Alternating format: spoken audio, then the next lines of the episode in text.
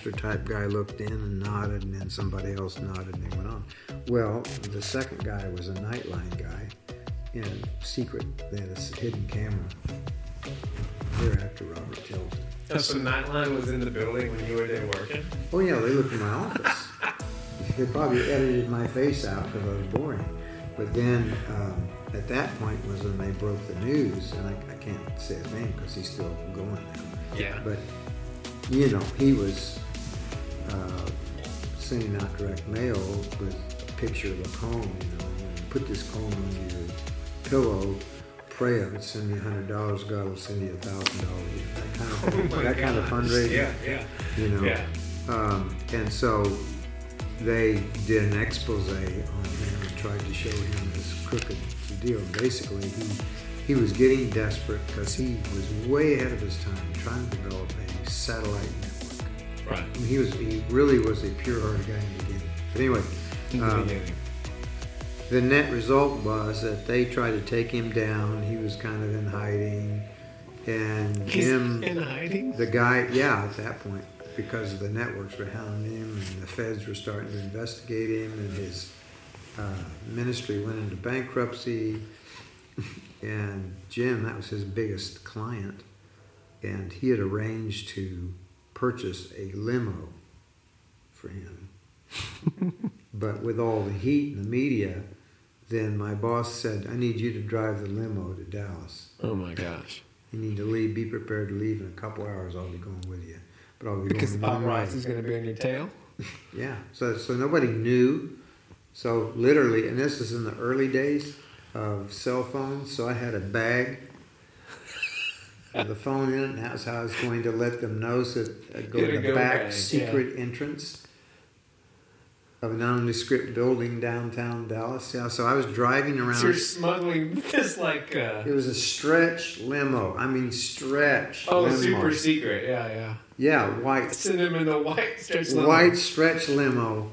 Uh, I still yeah. remember I was driving and the boss was in the back, way in the Right. back, and we went to McDonald's. So I ordered. I had to pull the car up, you know, forever, and then the window. went How down. do you end up in these situations? What is it about you? Because I was trustworthy, I guess they thought I was. So anyway, I drove, and then trying to, they told me, oh, circle, we can't go yet. Too many media around the building. So I'm circling in Dallas traffic in a stretch limo, trying to talk on this old cell phone. Well, at that time, state of the art. Oh yeah. Oh, yeah, say phone the art. with it a in a bag. bag. Yeah, that the transmitter filled the bag. That's where the transmitter was. I'm sure it's like super healthy for you. Yeah, uh, and then drove it in secretly, and uh, I forget what we did to go back or something. But anyway, yeah, all this crazy stuff.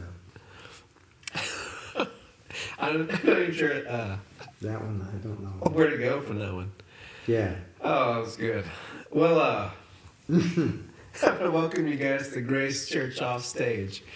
We're here kind of hanging out with Pastor Larry. Um, it's part two for us today. Um, if you joined us uh, last week, we had a good time talking. We we just kind of started to kind of uh, you know hit the surface with the stories this guy has. Uh, basically, uh, he has this this knack or calling or ability or gift, whatever you want to call it. He finds himself in the middle of these uh, just uh, outlandish stories with uh, basically all the big names that uh, you can imagine, uh, the ones you see on TV in the ministry, all the you know the big ones, and he finds himself just kind of hidden inside these stories.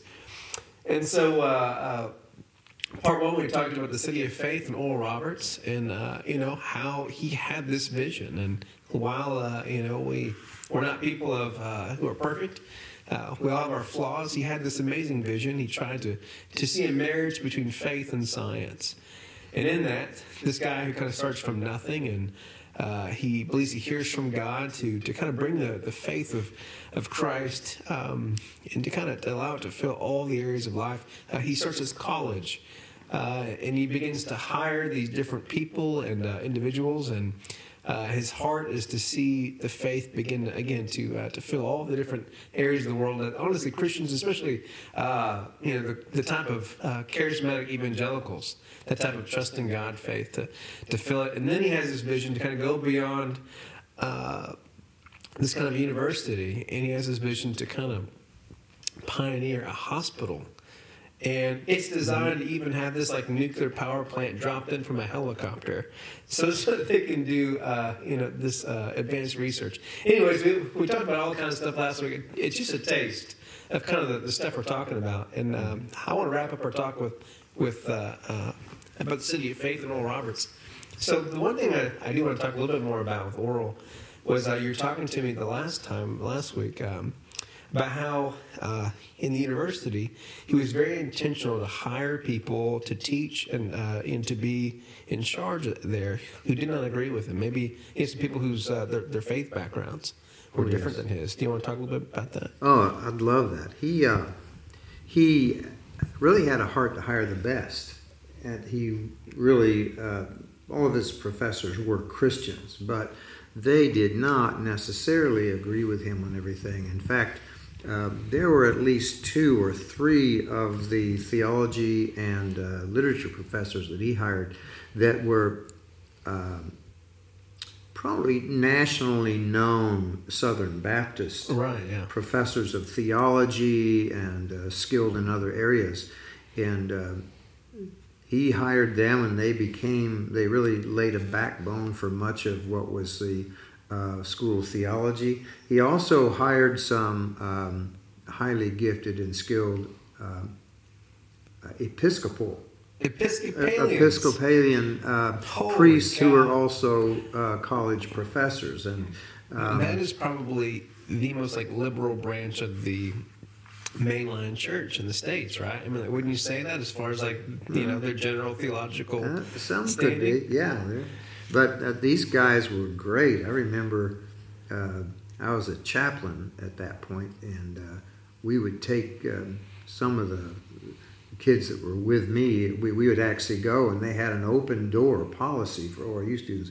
We would go in and go into the sanctuary, and they let us have our own time of worship and communion right on their um, the sacristy or whatever that uh, place right up there where they have Holy Communion. But we would ju- it was just a quiet place, and of course they knew we would treat it respectfully. Uh, and I remember going to services there many times. Um, so it was uh, it was amazing that these these professors he allowed them to have their own opinions. Uh, he would um, much of his training. Um, uh, he was a student. He really studied, uh, studied hard, but he really uh, uh, studied the scriptures for himself. And much of his background uh, originally came from Old Pentecost. So he did not Which, consider if himself a don't know, theologian. right? Um, theologically, old Pentecost and charismatic circles are not known for having very deep theological training, right? That's right. And so, a faith healer hires Southern Baptist professors And who are not exactly known for believing in the gift of healing, Right. especially by faith, right? Mhm, right. And then he brings in these Episcopalians, right, who are not exactly known for being the most spirit-filled people on the planet. Yeah. Now these particular guys were the ones that were there, and they actually uh, one of them for sure pastored St. John's Episcopal Church right next to Oral Roberts University. yeah, that's very interesting. That's terrific. yeah, it's still there. Now, um, there's a famous name on campus at this time.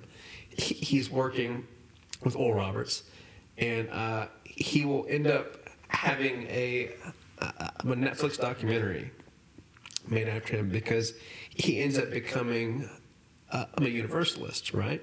Mm-hmm. Yes. Oh yeah. Uh, he was um, probably Carlton Pearson.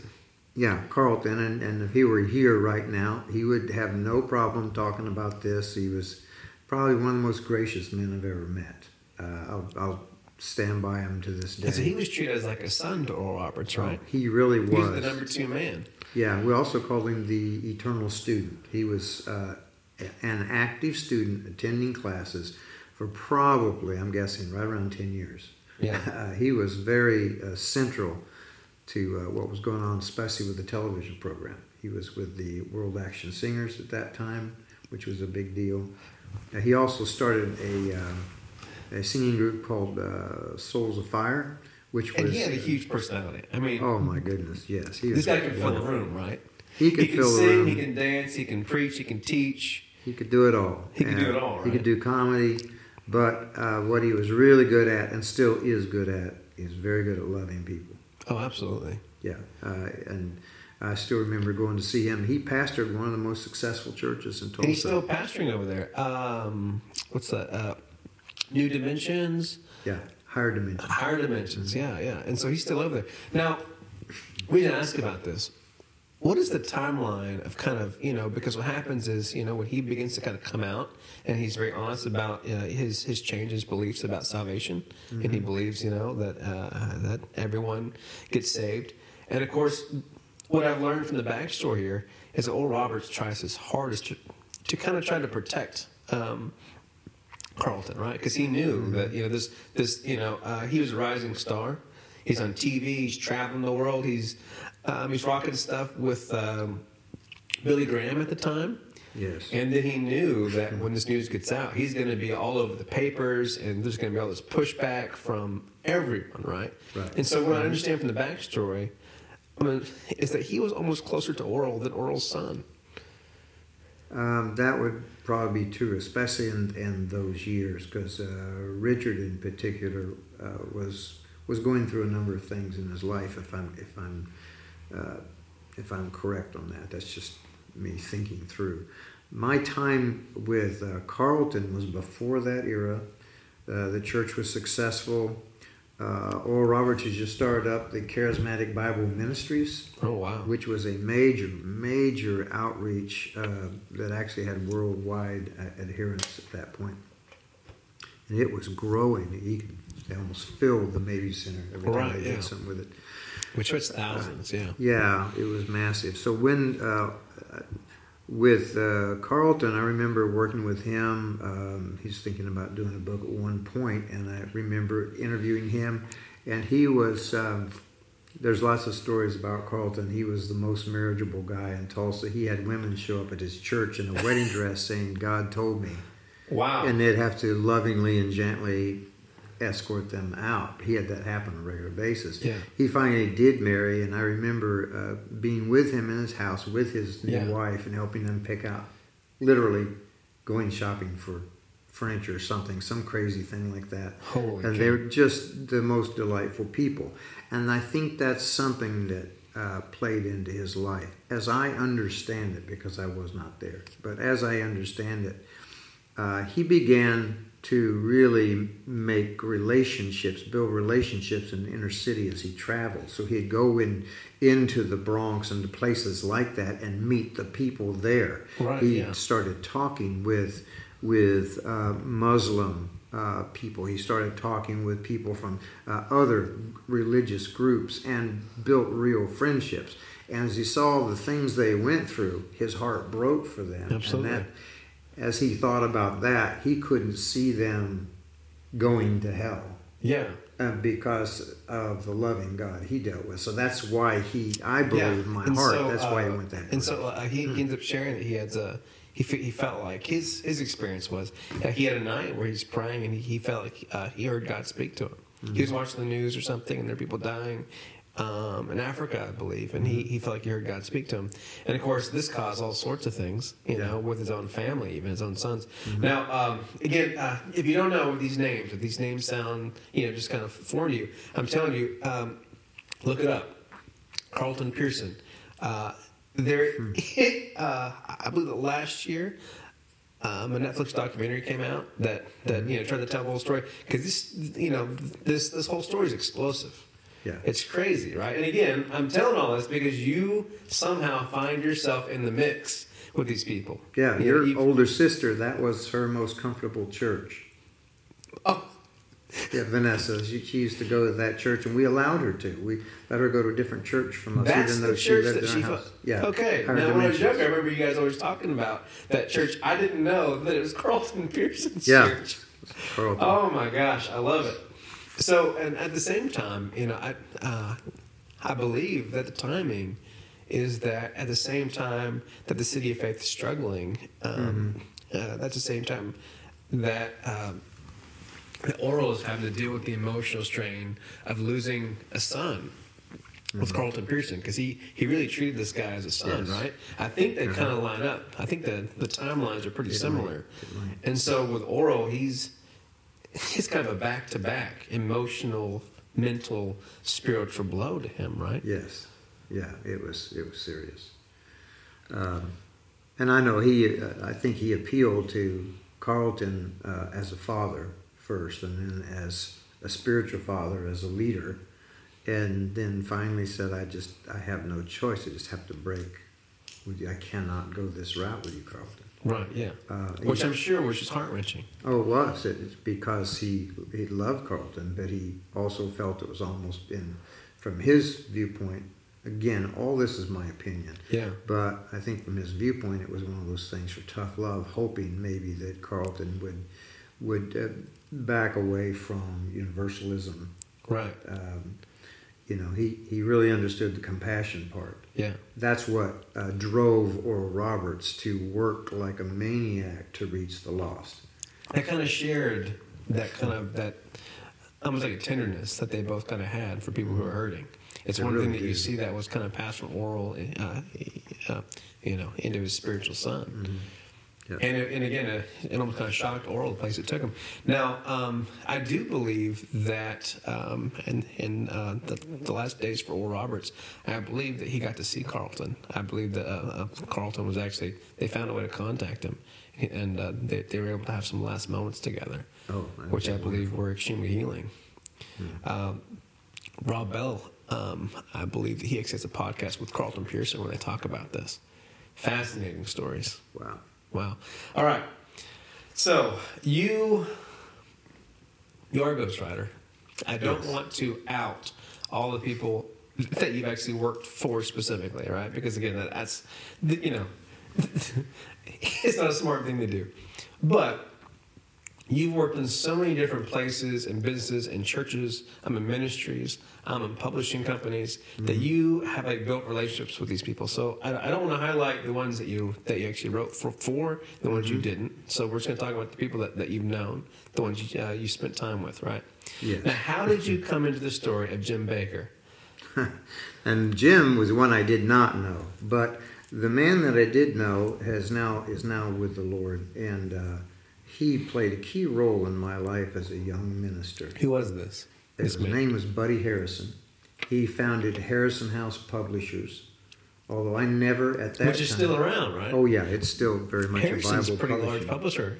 At one the point, they were the uh, major uh, publisher in the Word of Faith world Right. and in much of the charismatic world.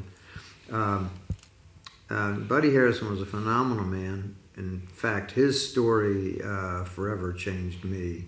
Uh, he sat down in a hotel room with me when we were traveling one time and uh, shared his personal testimony, uh, which he's made public. But uh, he was raised in a basically uh, a hellish household, uh, and um, his father instilled in him a pretty wild view of women. And uh, he used to take his high school son, who was pretty big as a football player, and he'd go into a bar and said, "My my son will whip every last one of you with a few extra cuss words in there," and he'd slam a hundred dollar bill on the bar.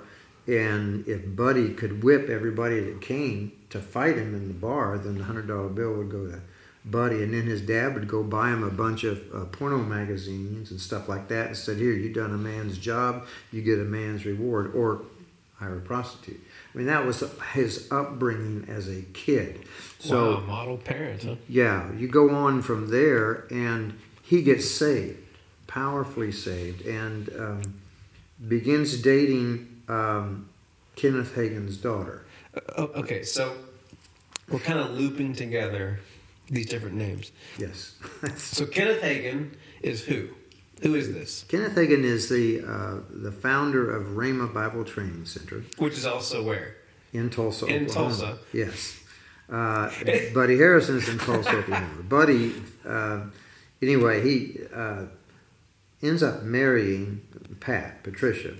And um, in those days, the Word of Faith world, uh, or even the charismatic at that world at that point, really had a dim view of psychology. And they figured that when you got saved, uh, many people kind of just believed everything should be okay, no Right, matter how screwed up you were in the past. Bingo, bammo, you're okay now.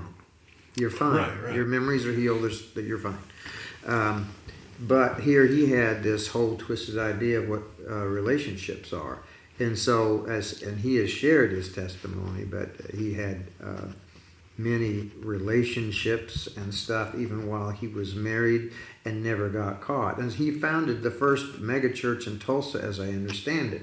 Uh, at that point, it was called Faith Christian Fellowship. and had, uh, wasn't it? Uh, like the largest Word of Faith church uh, at that point, right? Oh yeah, at that time uh, the church reached, uh, as I've been told, about five thousand people and did it in about a year. So, I mean, it's phenomenal. And it So started the in Word of Faith basement movement, right, is it's being born here in uh, Tulsa. in Tulsa. Yeah, this was after my time at ORU. Um, so, uh, and at that point, R- Rhema didn't have a ministerial association, and there was no church. There was no Rhema Church um, because Kenneth Hagin Jr. was, I think, either in diapers or just out of diapers. So that was that was early on in the 70s, and so there was no place for these students of this understanding to go. So Buddy starts a church, and so everybody from Rhema fed into it. Wow, yeah. And there's no place for them to be ordained or have leadership over their lives. So that birthed a denomination called Faith Christian Fellowship. So this church explodes to 5,000. The problem is that hidden underneath is the stuff that's never been taken care of in Buddy's soul. Right. And so he's so been. uh, he's able to read the scriptures. He can teach. He can pray. He can even heal. He can do these. Things. Oh, he things, operated powerfully in supernatural gifts, But signs, his and wonders. soul is still broken. His soul was broken. It was never dealt with. And so Wow. there were all these relationships going on secretly in the church and is never caught. But the Holy Spirit, he told me that he really sensed God speaking to him, saying, You must stop this. You are harming my people. I will end your life early if you don't do that. Stop. And Heard so, that before. yeah, well, yeah, but uh, So Roberts, Buddy- same city. same city, Buddy. Uh, Just don't live in Tulsa, or else God's Yeah. going to warn you. He's going to take your life if you keep so Buddy went first to his wife, Yeah. Pat, and told her everything.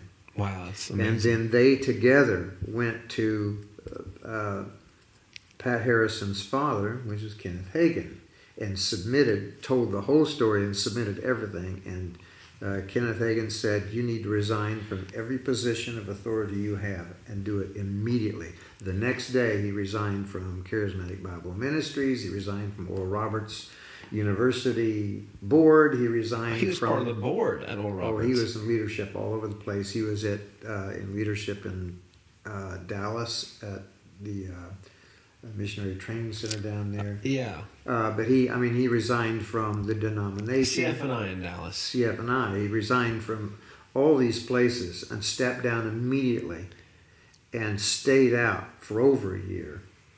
And um, but you know that just does just uh, Yeah, tremendous You know, damage. and again, you know, if you're in the story, it's important for you to understand. You know, it's one thing to have to tell your spouse. It's something that, that have to go tell their, uh, you know, um, their father. But um, in the ministry, especially in these circles, you know, there's so much pressure for a minister to be perfect, to be untarnished. Yeah. And you know, if you could just kind of imagine, you know, um, in the workplace that you're in, imagine if you went to go uh, share something that you knew could possibly keep you from that thing that you've been building up, Yeah. because the odds of him coming back in that denomination from that Yes. type of confession are pretty slim. very hard. Now, I will say that in di- discussing and trying to figure out what to do, because there were not very many precedents in those days, Right. they felt it best because it would cause so much harm. Um, uh, see, the problem is that he even reached the point where his best friend that helped him co-found this church. Who is this? Well, I'm not going to say his name. but anyway, uh, Okay. he co-founded the church with Buddy. Uh, his last relationship was with his wife, and Oh, so wow. Okay, um, gotcha. they felt it was best just at this point, so not to harm anybody, just to to back out of everything. And nobody understood that he did it and he obeyed.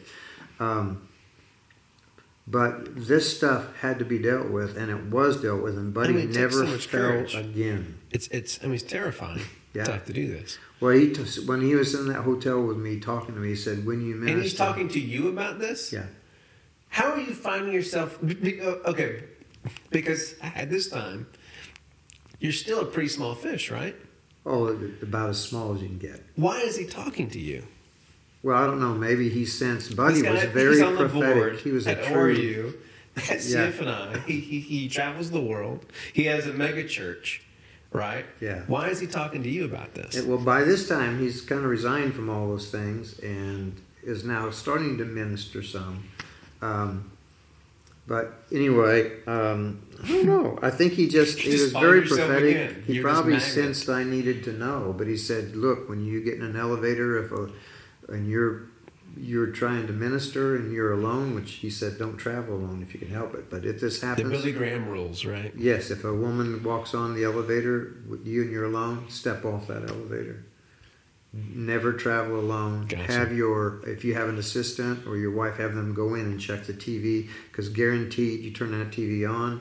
If you're a minister, porno is going to come up first before anything else. It's going to catch you, so you be aware. Uh, I mean, he was very strict with all of Oh, his yeah, ministers yeah. and with himself. Um, so those are. I found out that the Lord sent me to ministries. Sometimes sent me to ministries in decline. Yeah. They're on the downward arc, and I would. I was sent there to be taught. Hmm. But also, it seems like you're there as like a healing kind of a. Uh, some of them. You're there to help them. Yeah, the process, because okay, so with oral, uh, I mean also with Buddy, these movements have so many great strengths in them, but the ability to be honest and to to mentally, emotionally process is very limited in these groups. It's not a primary part of their ministry. So again, right? Here's someone who knows the scriptures. He can pray, going, yeah. Mm-hmm. but his soul is broken, right? And and, and so here here you are as they you know seemingly try to teach you things what's really happening also is that these people are having a safe place to really have a counselor to to you know to be honest to empty Mm-hmm. their their their the stories their pain to process with you Yeah, but especially later on, Buddy really probably. I was mostly on the receiving end with Buddy Harrison. I hold him in high respect. yeah Uh, absolutely he he had to let me go. I'd Uh, fire you huh? uh, yeah, he had to let me go because he decentralized the organization at one point, and uh, uh, that was the longest I ever went without a job. I went to uh, six months or a year searching for a job. We, you had been born. oh, I, Uh, oh okay Yeah, uh, it was it was a very difficult time, and he didn't have to technically, but he gave severance pay and did everything he could to help us. I was able to call him. He later died of. Uh, uh, something I don't know what he died from, but I was able to call him while he's still well and tell him to thank him for what he did because it actually put me on my feet spiritually as an adult, helped me grow. so buddy harrison he becomes a connector between you and oral roberts and now jim bakker Yeah, so buddy harrison gets you involved in the jim bakker scandal yeah, yeah. Uh, Buddy, because What is the Jim Bakker scandal for someone who doesn't know? Okay, you have to go back in history a little bit, but uh, Jim and his uh, late uh, former wife, Tammy Bakker, uh, had a national TV show called PTL, Praise Right. the Lord Praise the Lord. It, at that point, was uh, a rival to Trinity Broadcasting Network. Um, they even bought a, um, a um, I'm trying to think, it's an amusement park. And then they expanded that amusement park.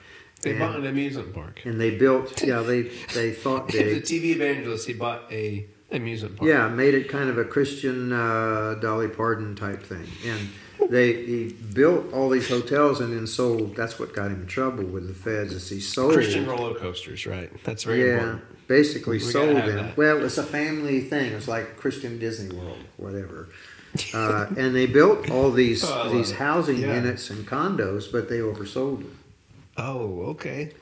Uh, and Wow. then on top of that, he was he was living a very lavish lifestyle, and um, yeah, this was in the wild and woolly '80s, '70s, and '80s uh, of the charismatic movement.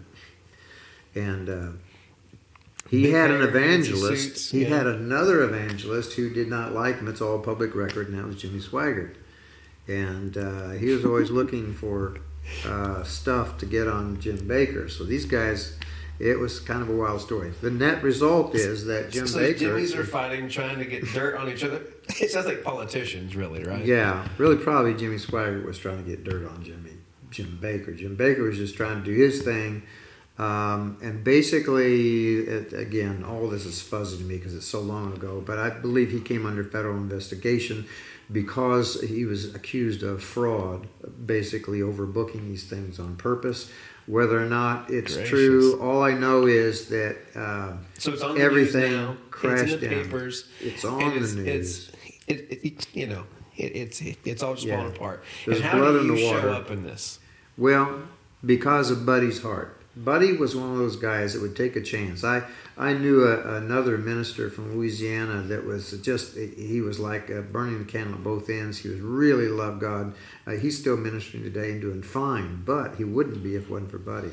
Basically, he reached a point where he snapped. He had an exploding church. Everything's going great, but he just disappeared one day. Drove to Dallas, left Louisiana, and called me because I again I met him years ago. yeah, you just be the, you're just this person who randomly, when people are yeah, at the lowest, they happen to call you. another story. I, I met him while making peace between the visiting evangelist and him. Anyway, Oh, so you are. so he calls you while you are trying to bring peace between two other feuding evangelists, uh, yeah. Anyway, uh, and we're but not even this- talking about these people. Yeah, Right. no, that's a whole nother story. But Buddy uh, had actually, when I brought up the guy's name and said, "Hey, he's in a hotel room.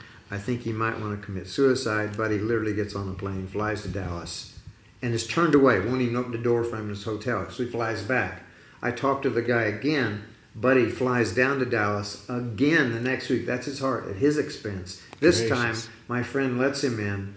Buddy talks to him, ministers to him, and he returns to his wife, to his ministry. He's So this is the heart of Buddy Harrison. That's the heart of Buddy. and Buddy now he's getting you involved in the Jim Bakker scandal. Yeah. Because again, it's your calling to show up when everything is falling apart and the house on fire. Now, at this time, the they didn't get me involved until about um, the afternoon before the news conference, late afternoon, and Is they this were the famous news conference where he's crying on TV? no, no, uh, that, that isn't it. In fact, uh, Jim Bakker isn't there. It's just that Buddy's going to give an announcement as to why he's reaching out to Jim Bakker. He's willing to ordain him and give him a second chance. Oh, holy cow! And so the media finds out, and the blood's in the water again. Oh, I'm sure, yeah. And I don't blame the media. They've they've been putting up with this for a long time, and so they show up and uh, they do a quick news conference, and that's the local media because the the big boys haven't found out yet. Well, the big boys get called by all of their affiliates in Tulsa, yeah, that's how it works, right? And uh, what the ministry does, they gave me uh, about two hours notice. They gave my home phone number to NBC, ABC, CBS, the Wall Street Journal, the New York Times, Was I Chicago Tribune. at this time? Uh, yeah. You were in diapers. so I'm in diapers. And I'm getting phone call after phone call after phone call. It went from like uh, uh, 6 o'clock till 11 o'clock at night, one interview after another. Your life was so interesting. I feel very Yeah. boring right now listening Yeah, to so you. that was what, that's how I got involved with Jim Bakker. Yeah. and never so met with him. you become the, the, the all these national networks are calling your house to talk to you about the Jim Bakker scandal. Yeah. Oh, I it. really didn't know anything, but that was my job was to try and solve it as much as possible.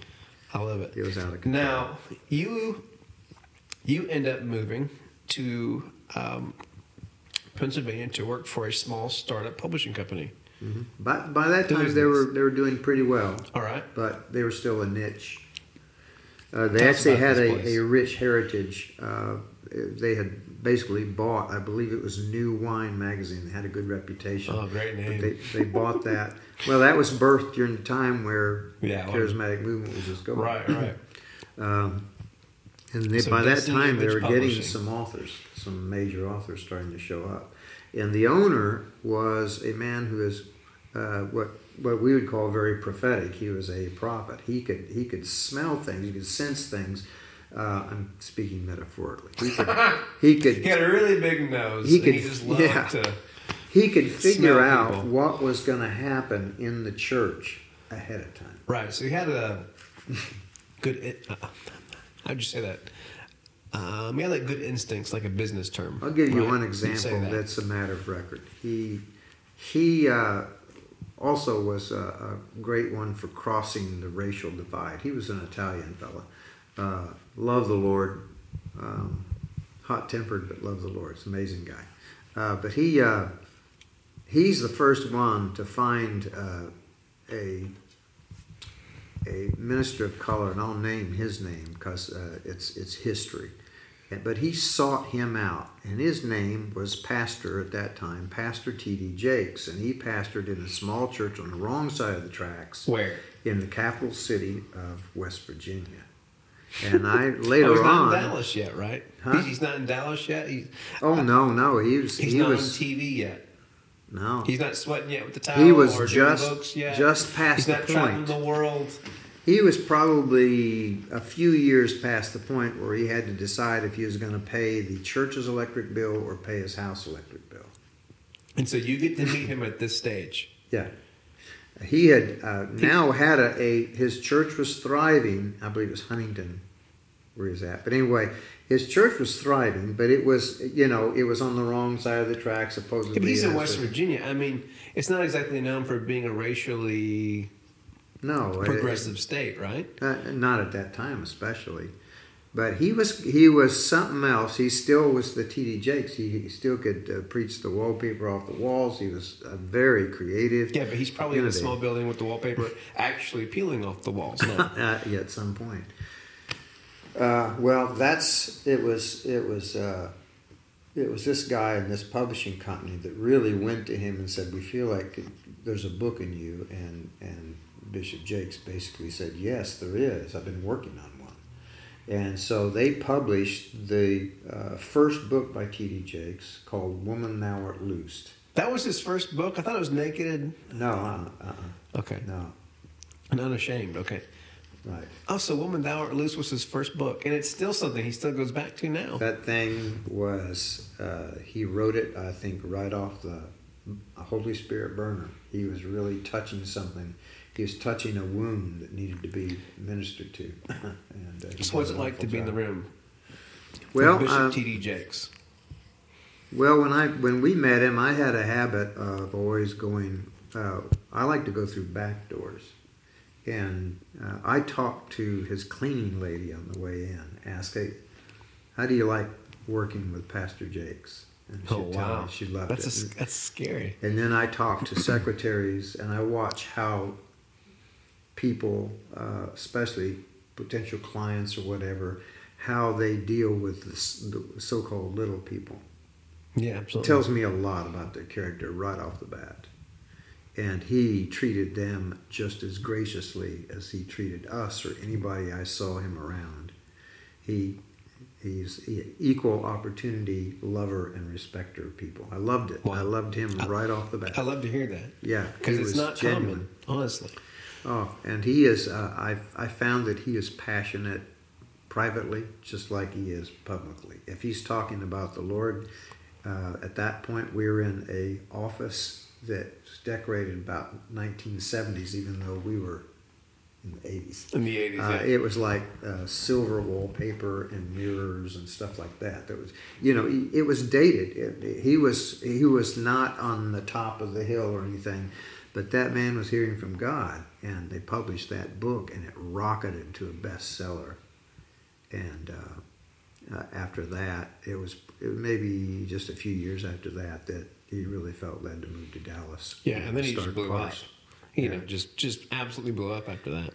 Well, yeah, he went from working with Destiny Image to working with uh, New York publishers, and then they limited him to one book a year.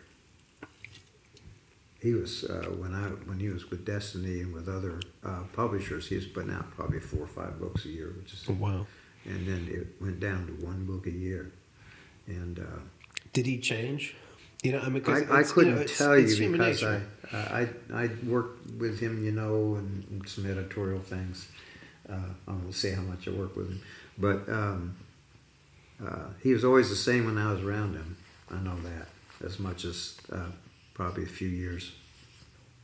A few years I was around him, always just amazing, and his wife was the same way, just straight, pure. I loved Wow. it. I loved it. I love to hear that. Yeah. Now, there's, um, while you're at this publishing company, you also meet someone named um, Myles Munroe. Who's Yeah. this guy? Myles, uh, I remembered him because he was at Oral Roberts University. He was a younger student when I was at Oral Roberts University. So Oh, we were really? both alumni of the same uh, university. And at the time he was at ORU, he was that guy from Jamaica, you know, uh, very, that guy from Jamaica. yeah, very gifted, uh, brilliant, uh, a lover of people, you know, the life of the party. He was just something else. I mean, it's hard to, to, to put the man into any kind of a box. Yeah. He was amazing. But yeah, we retained a friendship, and then, uh,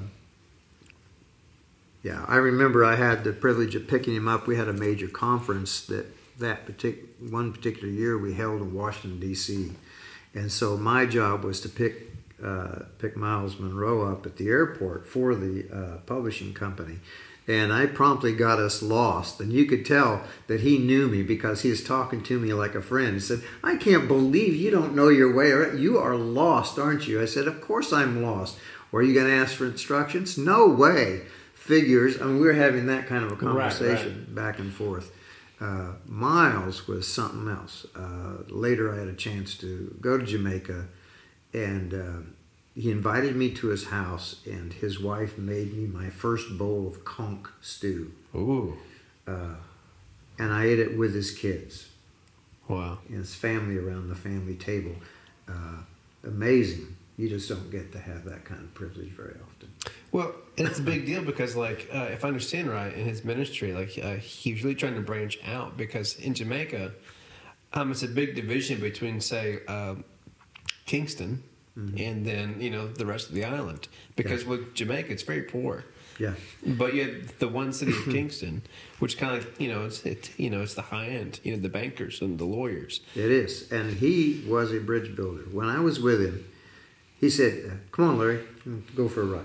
And uh, we went in his car uh, with the windows down, and he went into the poor parts. We, we didn't do the tour of the, of the nice town. Right. And he Montego knew Bay everybody. stuff. Yeah. I mean, we went into the poor of the poor neighborhoods where nobody goes, the tourists don't go at all.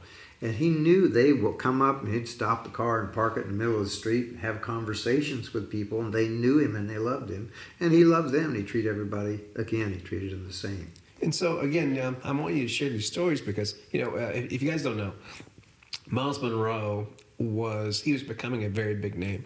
Uh, his kind of path was was pointing to where he, you know he was going to be like one of the big guys. You know, you know if you went Oh, on yeah. on TV, books, he was on his way.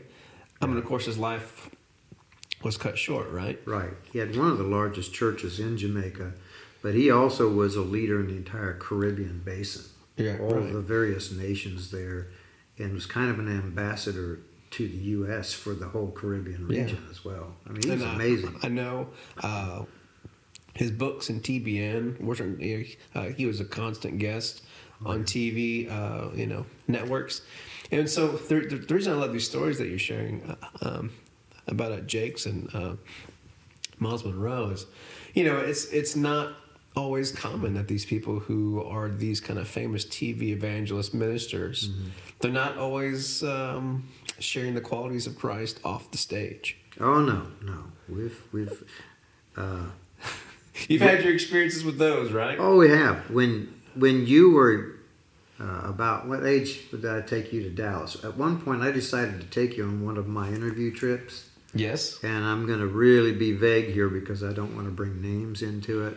But uh, it was a very famous personality that would pack stadiums. Um, and Big uh, muscles. Yeah, and I decided that I would take you, so I bought your plane ticket, and um, because you know I wanted to cover all your expenses, but I thought this was a chance for you to learn, and I took you with me. Oh, and, did uh, I learn? Oh yeah, yeah. what there were things that transpired since I'd last worked with them. I used to this group. I With did all them? kinds of stuff, uh, you know, comic books and all kinds of crazy stuff. It was a Christian group that's known for doing feats of strength. Now there are multiple groups out there, so like we're not going to tell you which one it was. Yeah. Right. Yeah. But it was, it was a group of uh, strength people who was known for doing you know Christian type events, right? And again, there's multiple groups. We're not going to tell you which one it was, but it was one of them. Um, and the problem is with anything, whether you're a minister or a rapper or whatever you are, the once fact you, that you're comparing a minister to a rapper is the part that I love so much. it's the common denominator is fame. Once Ah, you get yeah. famous enough that people put you on a pedestal, um, it can really get to your head if you don't have good people around you that keep you balanced. Absolutely. and um, it was a very heady thing to do something that is also testosterone filled. It's very hard to keep your head straight. It's just really hard unless you have people around you that'll tell it to you straight and bring you down out of your cloud. Uh, it's people you trust. You give them permission to tell you the truth. Right. And uh, this particular group, that the purpose was to write a uh, a biographical book about uh, this particular leader, and uh, we didn't know until a bit later after that meeting that they were actually in decline, and uh, things are really going south. And I knew there was a problem when uh, I saw a big Hummer, the biggest, brightest Oh, Hummer oh, you could ever think of. I still remember this experience. We pulled up to the Omni in Dallas, and we were in a Dodge Neon, yeah, right? yeah. This tiny, it was like a budget rental car.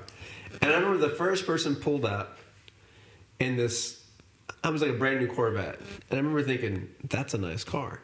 Yeah. And then, of course, the next one pulled up on like an old, it was like a Lamborghini or something, right? And then here comes Boss Man and a monster like H1 Hummer. Yeah, the largest you oh, can yeah, possibly yeah. get. And, you know, it's blinged out. yeah. And it's, I mean, it's in, and again, uh, in that moment, I, I remember feeling small, right? Because, you know, we're hearing this neon and we're watching these, you know, these clients pull up and these extremely expensive cars, you know, and somehow this is all about ministry. Somehow this is all about Jesus. I'm not sure where that was going to, you know, happen. It's just easy to get lost after years of fame at the top. It's just so easy. yeah. Uh, and they, um, the type of ministry where you take a lot of people with you, eats money. So you have constant pressure to keep the machine delivering, and you end up pressuring your crowds to produce. And it's it's it's a nasty circle if you don't watch it. Now, what's interesting about this, I also remember standing in the lobby of the hotel because I believe that that was the same week that the Columbine shooting happened. Because um, I actually remember watching it on a TV in the lobby there. And just, you know, kind of a small little uh, side note to that. Um, yeah. So, anyways, um, I want to open this one back up um, in part three. Because Okay. what ends up happening in Dallas, honestly, as we talk about it, I feel like this might have been one of the primary life shaping experiences of my ministry. That, Yeah. that obviously, at this time, I'm six. Um, I'm a sixth grader, I think. No, Yeah. fifth grader. So I'm, I'm what, like ten at this time or You're, nine? you're going to get me in trouble because we're going to have to tell the second half. Yes, we are. And you're going to get me in trouble. People say, I can't believe you let him do that. Well, but yeah. anyway, So there's a moment. you were mature for your age. I've always been right. Yeah. Uh, There's a moment in Dallas where it's a marriage between this experience, which you're about to give me, and then also this experience I'm having with this type of Christianity, Yes. right? That has lost its center, Yes. right? Very and, much and, so. and I honestly believe that, like, this week for me with you was formative for kind of the type of trajectory I would take with uh, Grace Church and with everything that we're doing now. So um, as we come back next week for part three, honestly, I, guys, what you need to know, I have a list of like famous names on this, this sheet right here, and we're about halfway down the list. There's so many stories that, that we haven't even had time for because again, uh, th- there's so many of them, and I don't, I don't want to take all night. But uh, guys, it's been a blast. Uh, I hope, hope you've enjoyed it. Next week is going to be the most important one. Uh, we're going to start by kind of telling about this moment where uh, there's some experiences, some talks that uh, uh, me and Pastor Larry have. And uh, again, I, I, think it kind of sheds light to the direction that we're wanting to go as, as, Christians and as a church. So, hope you had fun. I will see you next Monday for part three with Pastor Larry. Hopefully, we'll be able to fit in all the other names and, and stories into the next week. Hope you guys, you guys have a great week. We'll see you next Monday.